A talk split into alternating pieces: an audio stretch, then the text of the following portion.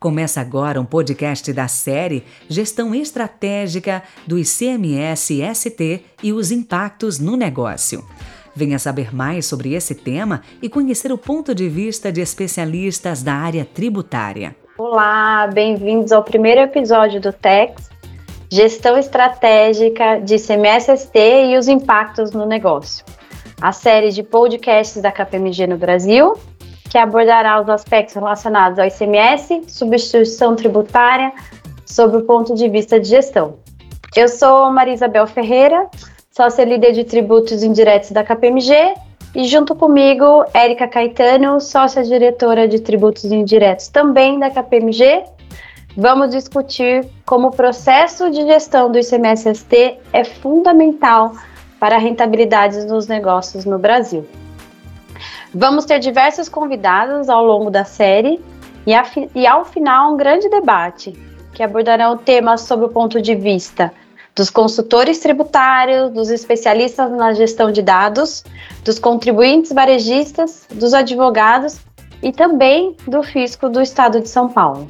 Bom, para contextualizar nosso tema, vou fazer um resgate dos princípios fundamentais do ICMS-ST e já trazer um pouco de polêmica sobre o modelo atual.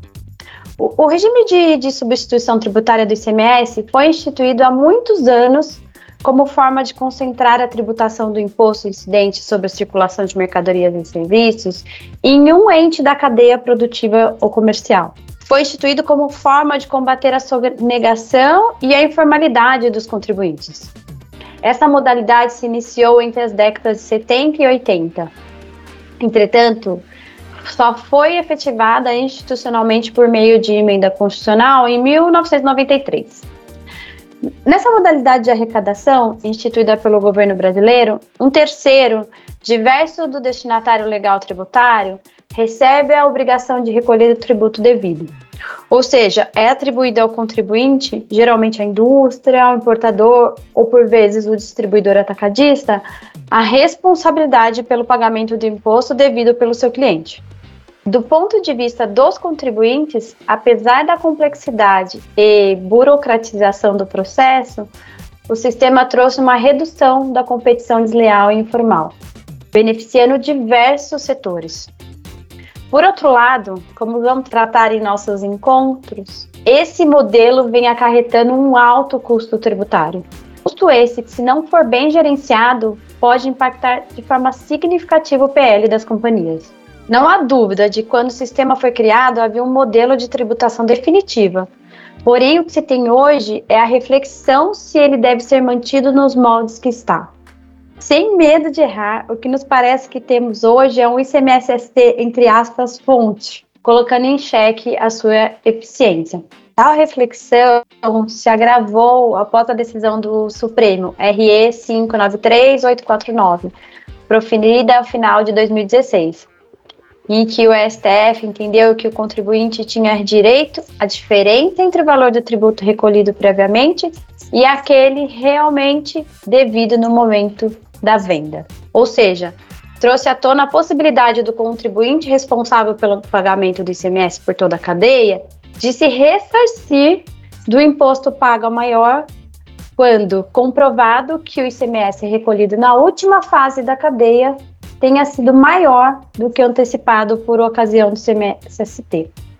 Por outro lado, os estados vêm cobrando dos contribuintes a diferença inversa, ou seja, o complemento quando a margem final praticada for superior à presumida na outra operação. Em outras palavras, seguindo a linha de raciocínio da definitividade, não havia que se falar em tributo pago a maior ou a menor em decorrência do preço pago pelo consumidor final para fins de compensação ou ressarcimento, seja por parte da fazenda estadual, seja por parte do contribuinte substituído. Tal ponto vem trazendo muitas reflexões no mundo tributário. E aí eu vou dividir um pouco esse assunto com a Érica. Érica, por favor, você pode dividir com a gente a sua visão sobre esse tema polêmico? Eu vou abrir a minha resposta com um provérbio português de que eu gosto muito, que é o vento que vem cá, vem lá.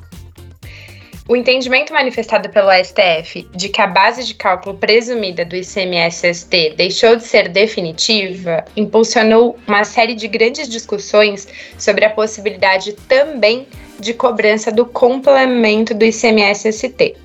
Passados aí cinco anos né, da fixação da tese pelo Supremo Tribunal Federal, a grande maioria dos estados já regulamentou o procedimento de ressarcimento do ICMS-ST, especialmente em decorrência da diferença entre as margens presumida e a efetivamente praticada. Como também recepcionou a exigência do complemento nas situações em que o inverso ocorrer. Alternativamente, a cobrança do complemento do imposto, temos visto que os estados estão aptos a conceder, muitas vezes até de forma automática, os regimes especiais a contribuintes varejistas que optarem pela definitividade da base de cálculo, dispensando o pagamento da complementação do imposto retido antecipadamente. São os chamados ROTs os regimes optativos de tributação da substituição tributária. O ROT nada mais é do que um regime especial alternativo para que o contribuinte varejista ou atacadista dispense o procedimento de complementação dos valores de CMS-ST à medida em que ele também renunciar o seu direito de restituição nas operações em que a base de cálculo presumida for superior à efetiva. Trata-se, no final do dia, de uma alternativa dos estados de retroagir ao conceito de definitividade da tributação, já bastante é, estressado pela BEL, por intermédio da sistemática da substituição tributária. Na minha opinião, entendo que há sólidos argumentos para se questionar em juízo a exigência da complementação do ICMS-ST nos casos em que a base praticada for superior à presumida. Em primeiro lugar, eu entendo que o complemento do ICMS-ST somente poderia ser exigido na hipótese de haver previsão legal que instituísse tal cobrança. E em segundo lugar, a cobrança do complemento após a realização da venda poderia ser questionada, inclusive sobre uma perspectiva constitucional, uma vez que a Constituição Federal apenas prevê a hipótese de ressarcimento com a não realização do fato gerador do ICMS-ST. Érica, você trouxe vários pontos importantes relacionados ao tema, né? Mas eu queria chamar a atenção sobre o momento que acabamos de viver no comércio. Semana passada tivemos um dos maiores eventos do varejo, a Best Friday. Como sabemos, né, a Best Friday é uma das maiores datas comerciais do mundo e, portanto, uma das mais aguardadas pelo mercado, inaugurando o início da temporada de compras de final de ano. Aí. Juntamente com o Natal, representa a maior sazonalidade do comércio, uma vez que compreende o um intervalo de 40 dias de favorecimento aos hábitos de consumo.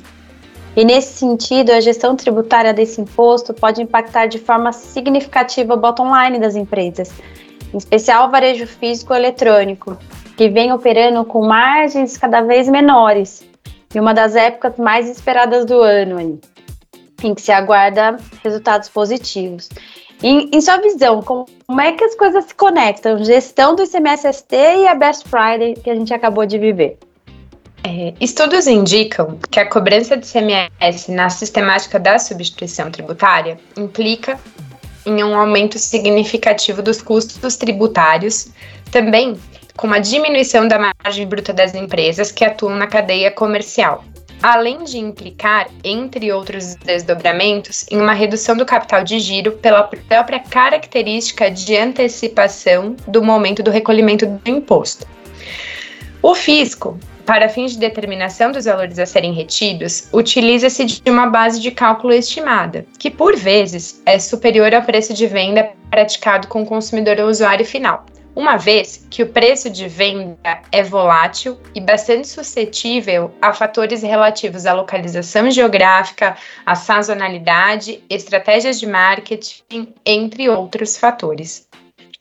Nesse sentido, uma gestão tributária eficiente se faz necessária para a otimização da lucratividade das empresas, principalmente nestas épocas em que há grandes expectativas com relação à alavancagem das vendas, advindas principalmente de preços promocionais e outras condições especiais praticadas.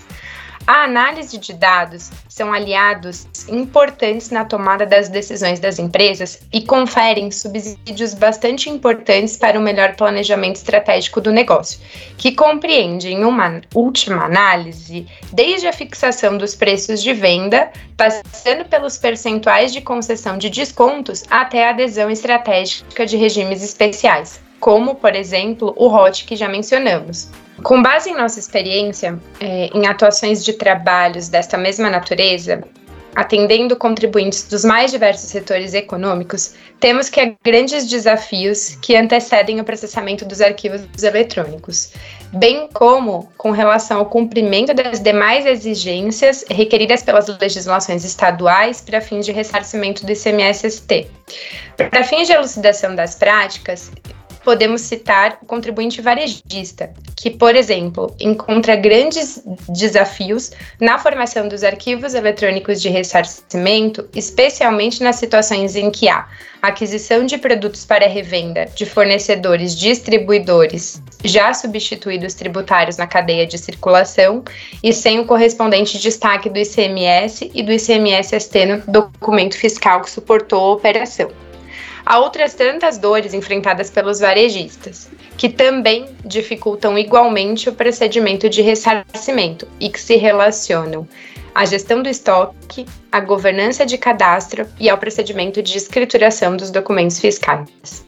Érica, fazendo a última pergunta aqui do nosso encontro.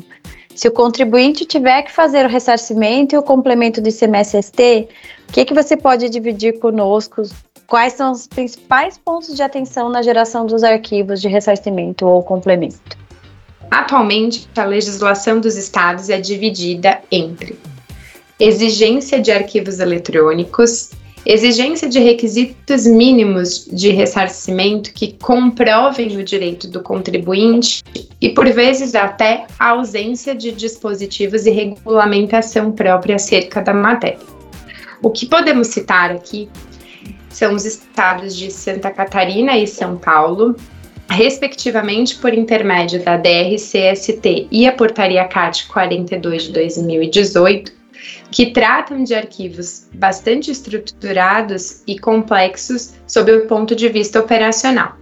Rio de Janeiro e Bahia, por exemplo, são estados em que não há a exigência de um arquivo eletrônico específico, mas há requisitos mínimos legais que deverão ser observados pelo contribuinte para fins de comprovação do ressarcimento do ICMS-ST. Do outro lado, com relação ao Estado de Minas Gerais, há necessidade de preenchimento de um registro específico do FD fiscal para fins de comprovação também dos montantes de ICMS-ST a ressarcir.